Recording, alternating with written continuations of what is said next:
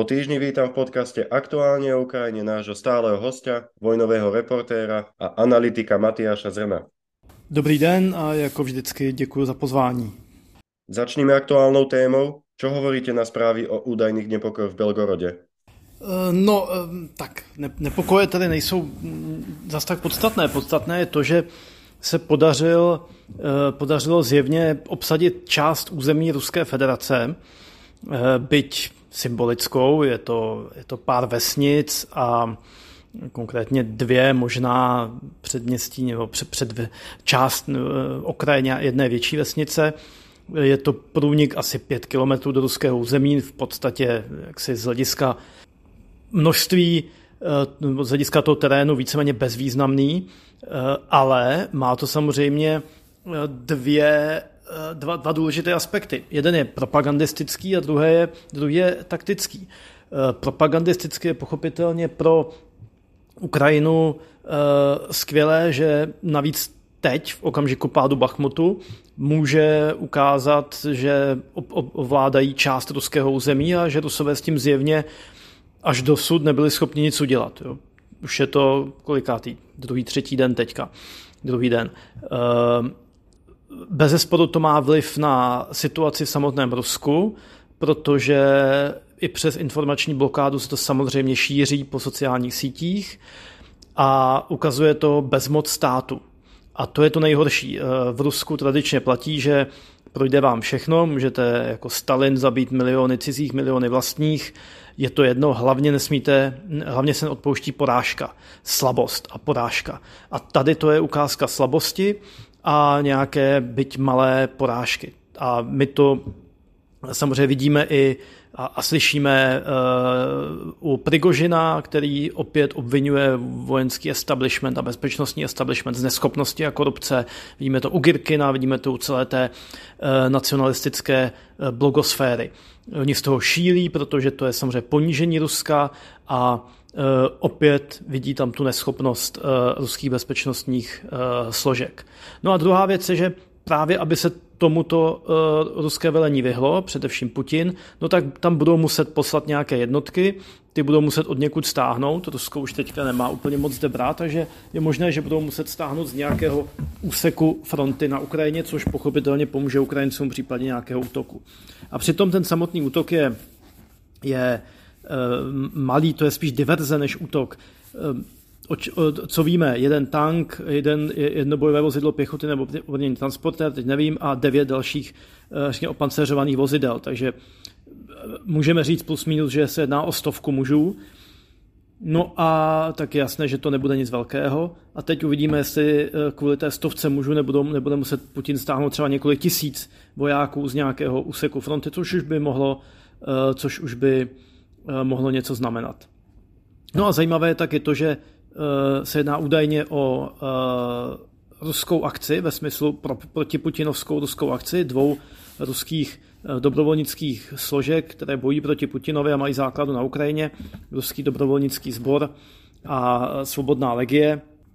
Ukrajina ostentativně dává od toho jakoby ruce pryč ve smyslu, že to není jejich akce, ale že to samozřejmě sledují je naprosto zřejmé, že to je jejich akce, že to by nebylo možné bez souhlasu ukrajinského velení. Mm, tank, obrněné transportéry a panceřovaná vozidla samozřejmě jsou od Ukrajinců. Nedivil bych se, kdyby i značná část těch, těch mužů byli uh, reálně Ukrajinci nebo nějací takový rusové, kteří žijí na Ukrajině už desítky let třeba, nebo od narození. Ale samozřejmě se to propagandisticky dá využít a využívá uh, a spíše to v tomto ohledu působí jako takový gigantický trolling včetně těch vlajek jako Bělgorodská lidová republika, jo, což je jasná asociace na Luhanskou a Doněckou lidovou republiku, včetně ty, eh, těch frází, které úplně eh, eh, jako kopírují to, co používá Rusko při ospravedlnění svých akcí na Ukrajině, že je třeba pozval lid Donbasu, aby ho ochránili, tak oni říkají, že pozval lid Bělgorodu, aby je ochránili.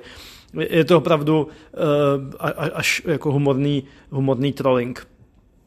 Možná bych se ještě zastavil chvilku u té, u té jednotky toho ruského dobrovolnického sboru, protože to není úplně teda nejvíc, eh, jak se říká, salonféhik organizace. Řekněme, úplně byste si asi nepozvali domů na čaj, to jsou opravdu, je to parta primárně složená z fotbalových chuligánů, a lidí z bojových umění a opravdu jako s vazbami na takové krajně pravicové, eh, krajně pravicové myšlenky. Její, jejím eh, lídrem je, je Denis Nikitin, aspoň tak se mu přezdívá. A já jsem Denise teda potkal na, v Kijevě na začátku války. Je to opravdu zajímavá postava a eh, je to bývalý teda bojovník a pak trenér MMA a organizátor zápasů v MMA Mimochodem v Rusku měli trošku problém, že tyhle zápasy bojových umění hodně, vy, vy, hodně v nich vítězili Kavkazané, oni byli tradičně Kavkazané dobří a právě tenhle chlapík vymyslel takové turnaje, které byly only for white, aby tam teda začali vítězit ve větším tempu. Eh, tohle organizoval samozřejmě v té subkultuře bojových umění eh, se příznivců těch krajně pravicových názorů najde eh, o něco více než v nedělní škole, takže on s tím si na tom založil docela slušný biznis, pak žil v Německu nějakou dobu a pak odjel na Ukrajinu a tam samozřejmě se jako ocitnul v takových těch, těch, těch krajně pravicových kruzích, které tam samozřejmě taky existují.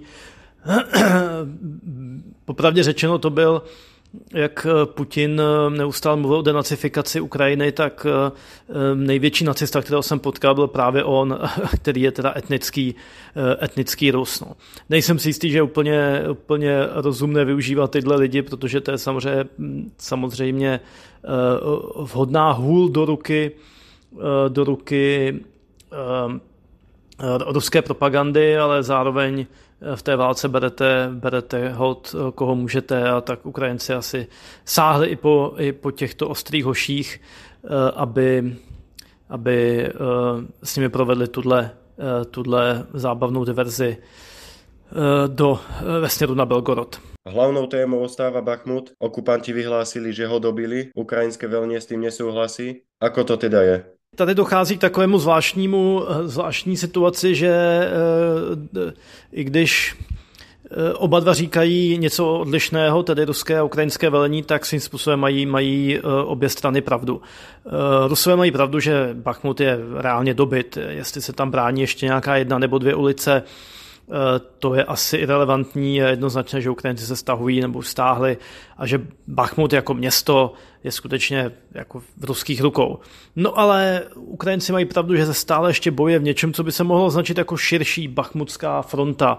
Eh, a tam naopak eh, oni si mohou přičíst eh, drobné úspěchy, postup na severním a jižním křídle, což znamená, že takové ty obavy, které jsme měli v únoru, v březnu, že Rusové sevřou ty kleště okolo Bachmutu ze severu a z jihu, obklíčí tam ukrajinské jednotky v nějakém kotli, eh, tak ty se jednak nenaplnily eh, ani dosud, i, i, i v těch mimořádně těžkých černých dnech eh, pro obranu Bachmutu, ale naopak teďka Ukrajinci Rusy z, z těch křídel vytlačují, takže už je to úplně pase.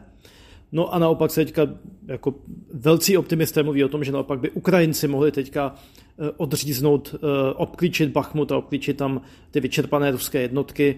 Byl by to vlastně taková paralela se Stalingradem, že, kde taky eh, nechali Sověti, nechali Němci dobili prakticky celý Stalingrad, tam se bránilo opravdu ten, jako u, u Volhy už jenom jako poslední zbytky, no a celou tu dobu Sověti koncentrovali své jednotky na křídlech a potom zautočili do operace Uranus a, um, a uh, obklíčili uh, a, a z Němců, kteří, obklí, kteří tam dožili v obklíčení Rusy, tak se stali ti obklíčení a bylo to, byl to obrovský úspěch. Já si nemyslím, že uh, Ukrajinci v tuto chvíli a navíc na tomto úseku fronty mají dostatečné množství sil, aby něco takového byli schopni provést a krajina je opevněná, protože tam ta fronta posouvala postupně, takže to jsou řady a řady eh, polních opevnění, jak se postupně ta, ta fronta hýbala.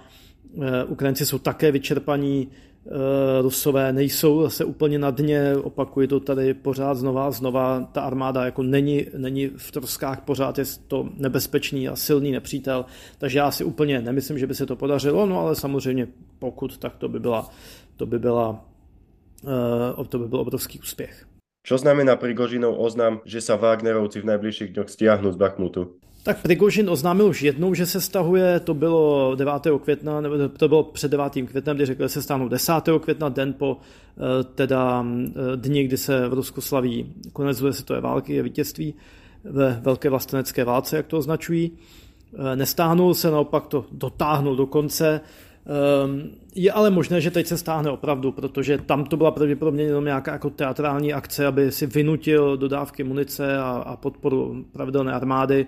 Teď se může konečně, nebo mohl konečně pochlubit tím, co chtěl, to znamená, že to byl on, kdo s ruskou vlajkou a s vlajkou Wagnerovy skupiny v centru Bachmutu oznámil pád tohoto města, o které se bojovalo 10 měsíců, to znamená, že on jak si, si zajistil nějaké místo v panteonu ruského nacionalismu. Eh, on je tím, kdo přinesl první eh, zisk, první úspěch ruským zbraním po eh, od vlastně začátku léta loňského roku, kdy padl Sičansk a Severodoněck, takže v podstatě by se dalo říct, že to má odškrtnuto, že na rozdíl od těch, které kritizuje, těch neschopných byrokratických důstojníků pravidelné armády, tak on byl v terénu, on dobil Bachmut a tím, tím se může chlubit. Takže on teďka bych se ani nedělil, kdyby skutečně své jednotky stáhnul. On, on tvrdí, že si dají dva měsíce oddych, aby se taky dali trošku dohromady.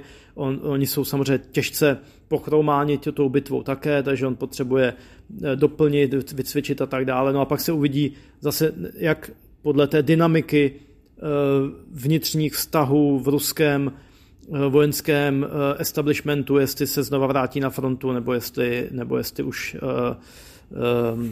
mu to stačilo.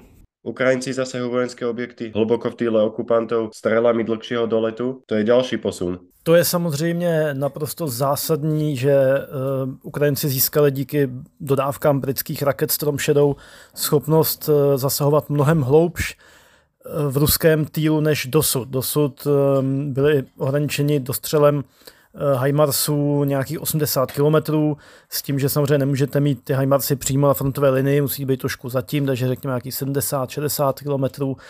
I to je dostatečné, aby to donutilo Rusy, jako aby jim značně zkomplikovalo logistiku, protože ty velké zásobovací sklady a armáda má obrovské sklady, protože potřebujete tisíce tun materiálu každý den, Eh, a hodně z toho je výbušného, když třeba jde o munici, tak donutili, aby to bylo rozděleno mnoho, mnoho eh, jako menších eh, míst, což zase komplikuje samozřejmě logistiku, potřebujete víc nákladních automobilů, které rozváží od železnice na ty jednotlivé menší sklady.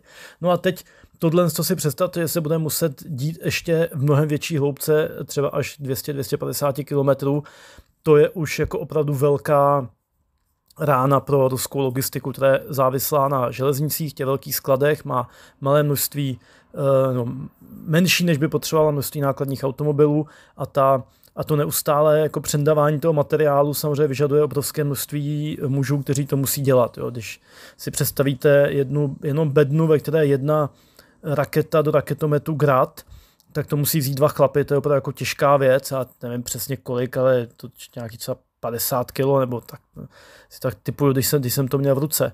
Uh, takže a, a to jako uh, díky tomu, že Rusové nepoužívají palety a vysokozdvižné vozíky, tak to všechno musí prostě parta chlapů naběhnout, vyložit to z vagónu, přeložit to na nákladák, rozvíst to někam na nějaký menší skladu a tam si to potom vozit těm jednotlivým, jednotlivým eh, palebným postavením.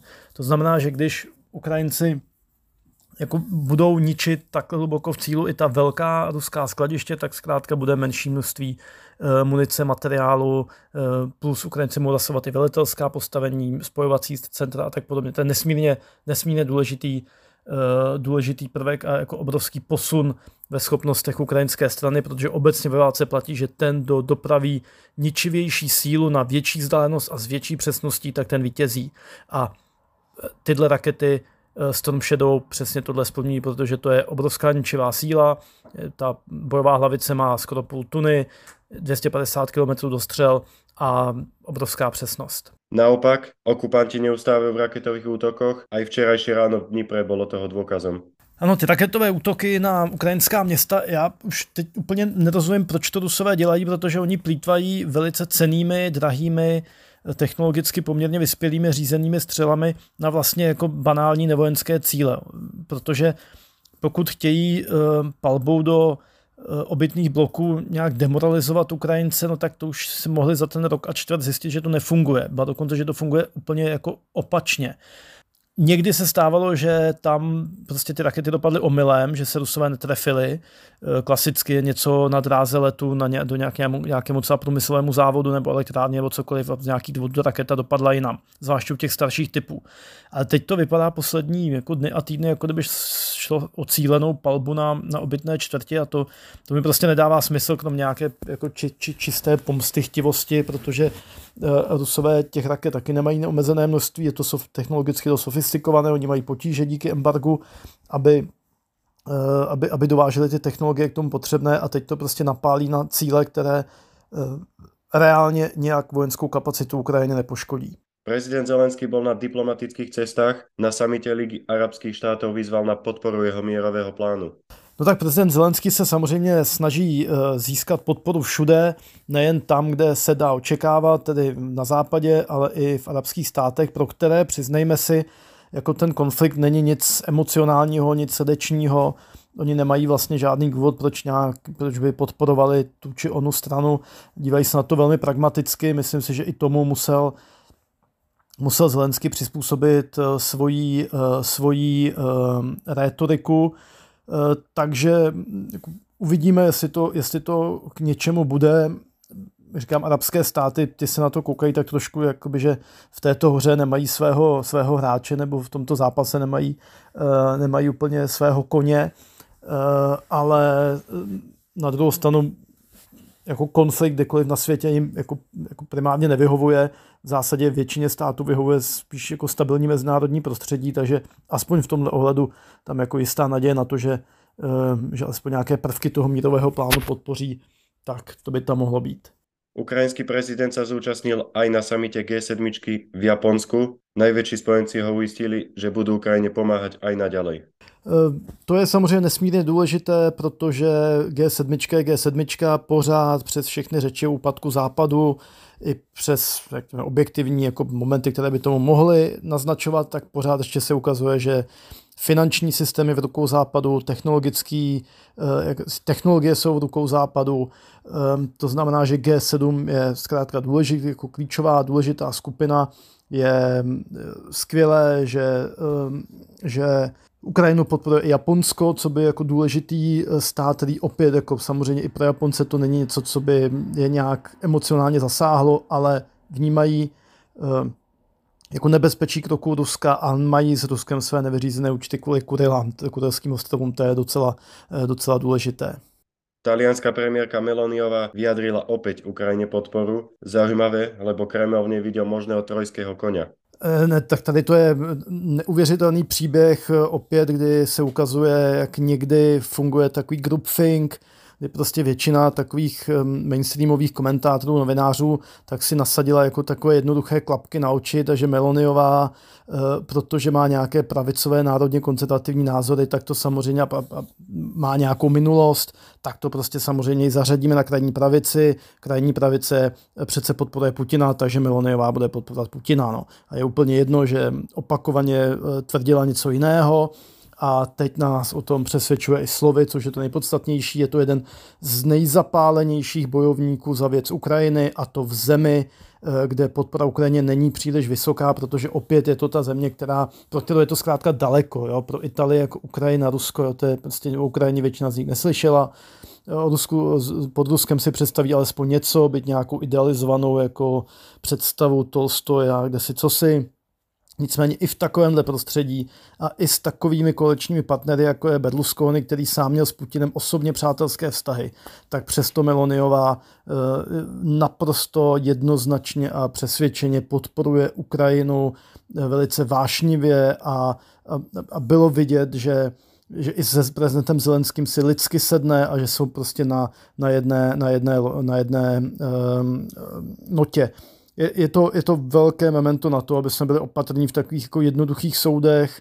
Politika je složitá, mezinárodní politika je ještě složitější a ne vždycky je, je to přesně tak, jak se jako může zjednodušeně zdát. Podpis zmluvy o česko-americké obrannej spolupráci aktivoval dezinformátorov. O čo v nej ide? No, tak to je, ta, ta smlouva je smlouva, která má 24 z 25 států na to, mají desítky států po celém světě, je to standardní, standardní uh, smlouva, která upravuje podmínky pobytu amerických vojáků v té či oné zemi. Uh, zkrátka, pokud chceme, aby Spojené státy garantovaly míra bezpečnost Evropy, a to samozřejmě chceme, protože toho nejsme schopni sami, protože jsme si mysleli, že nic takového už nebude potřeba, takže jsme nezbrojili, myslím tím jako celá Evropa víceméně, Uh, ostatně v dějinách to tak bylo vždycky, že nás američané pak za nás vytáhli ty horké kaštany z ohně, no tak je, musíme mít nějakou, nějakou jako vzájemnou obranou smlouvu, která uh, samozřejmě umožňuje a reguluje ten pobyt uh, amerických vojáků na pobytu té či oné zem, na, na území té či oné země. Existuje samozřejmě ještě jaksi starší dohoda, která se týká celkově NATO, ale ta je opravdu jako velmi stará, z roku 51, ve spoustě věcí jakoby zastaralá. A, a, a, a ta prostě dohoda je jako, jako banálně jednoduchá standardní mezinárodní dohoda, ale samozřejmě, že pro, že pro eh, scénu eh, dezinformační je to úplně dar z nebe, protože můžou prostě jako vymýšlet nesmysly o umístění jaderných zbraní eh, v České republice, amerických základnách a tak dále ale jako tím by se člověk neměl nechat vynést úplně z míry, to je pořád jako ta samá skupinka, která bude protestovat jako vždycky eh, a proti všemu, eh, zrovna taky proti jako americkým vojákům, americkým základnám. Nicméně vzpomeňme si, že když projížděly ty americké konvoje přes Českou republiku do Pobaltí, no tak desítky tisíc lidí je přišli pozdravit a, a byly to jako desítky, maximálně stovky lidí, kteří proti tomu protestovali. Takže já bych zase tu dezinformační scénu tak nepřeceňoval, je to, to otravné, je to místy až jako nechutné, ale je, je to prostě taková jako stále stejná, uh, stejná skupinka takových profesionálních rebelantů proti všemu. Všetkých nás hlboko zasiahol skon českého dobrovoľníka Taylora z projektu Phoenix. Určitě aj vás, veď ste sa s ním osobně stretli. Ano, s Taylorem jsem se setkal. Eh, setkali jsme se, když jsem byl na posledním výjezdu na Ukrajinu. On tehdy přes Kiev přivážel eh, nová vozidla, eh, terénní auto přestavené na sanitku, která mohla odvážet raněné opravdu přímo z první linie, jak se na Ukrajině říká, z nulté, z nuly a krom toho ještě eh, pak na následující odvoz eh, sanitka, eh, vozidlo určené pro přepravu raněných, předělané z daru České národní banky z takového toho nákladáčku, který vozí bankovky, takže obrněné vozidlo, které by mělo i něco vydržet. Taylor byl opravdu, to byl zapálený člověk, do toho bylo vidět, že ta válka ho úplně pohltila. Asi někteří jeho přátelé říkali, že možná až nezdravě, že on opravdu tím byl úplně jako posedlí, což teď nemyslím nějak zle, snahou eh, udělat co nejvíc, zachránit co nejvíc lidí, eh, což se mu nakonec stalo osudným, protože v rámci toho pak šel až na ta nejnebezpečnější místa, jen aby zachránil další raněné. Bylo to tam na frontě u, Kremeny v tím opravdu jako velmi nepřístupném terénu. Věc, která se u války stává, že je taková jakoby návyková, Eh, vy tam vidíte obrovské neštěstí, obrovské množství jako lidských tragédií a je hrozně těžké udržet si toho nějaký, od, nějaký odstup, říct si třeba, že jako já mám nějaké limity, nemůžu zachránit všechny, musím si dát pauzu, nebo nemůžu dělat tohle, nemůžu dělat všechno. On se opravdu snažil udělat maximum, on do těch Čech odjel vždycky jenom, aby zařídil další materiál, vybavení a podobně a hned si zase vracel na Ukrajinu, kde opravdu prošel vším od výcviku, Eh, ukrajinských vojáků eh, v první pomoci eh, až po teda přímo akci v terénu, kdy jako svážel ty raněné, poskytoval první pomoc, on byl velice jako vynikající medic. Ehm, jak v Bachmutu, tak na jiných místech a nakonec tedy u Kreminy, kde, kde se mu ta jeho práce stala osudnou. Vlastně poslední zpráva, kterou jsme si vyměnili, tak byla, když mi popisoval situaci tam. My tehdy jsme řešili, jestli tam pojedeme, nakonec to časově nevyšlo, protože vyskytla se nám možnost natáčet eh, v akci Český raketomet, což v tu chvíli se nám zdálo jako, jako důležitější. No a nevěděl jsem, že bohužel, když, to, eh, když tu návštěvu nestihneme tehdy, takže už ji nestihneme nikdy, eh, protože byl Taylor zasažen a ta a on vlastně tehdy nám říkal, když sem přijedete, tak se připravte, že jste mrtví, protože tady to, ta pravděpodobnost, že vás to zasáhne, je opravdu velká.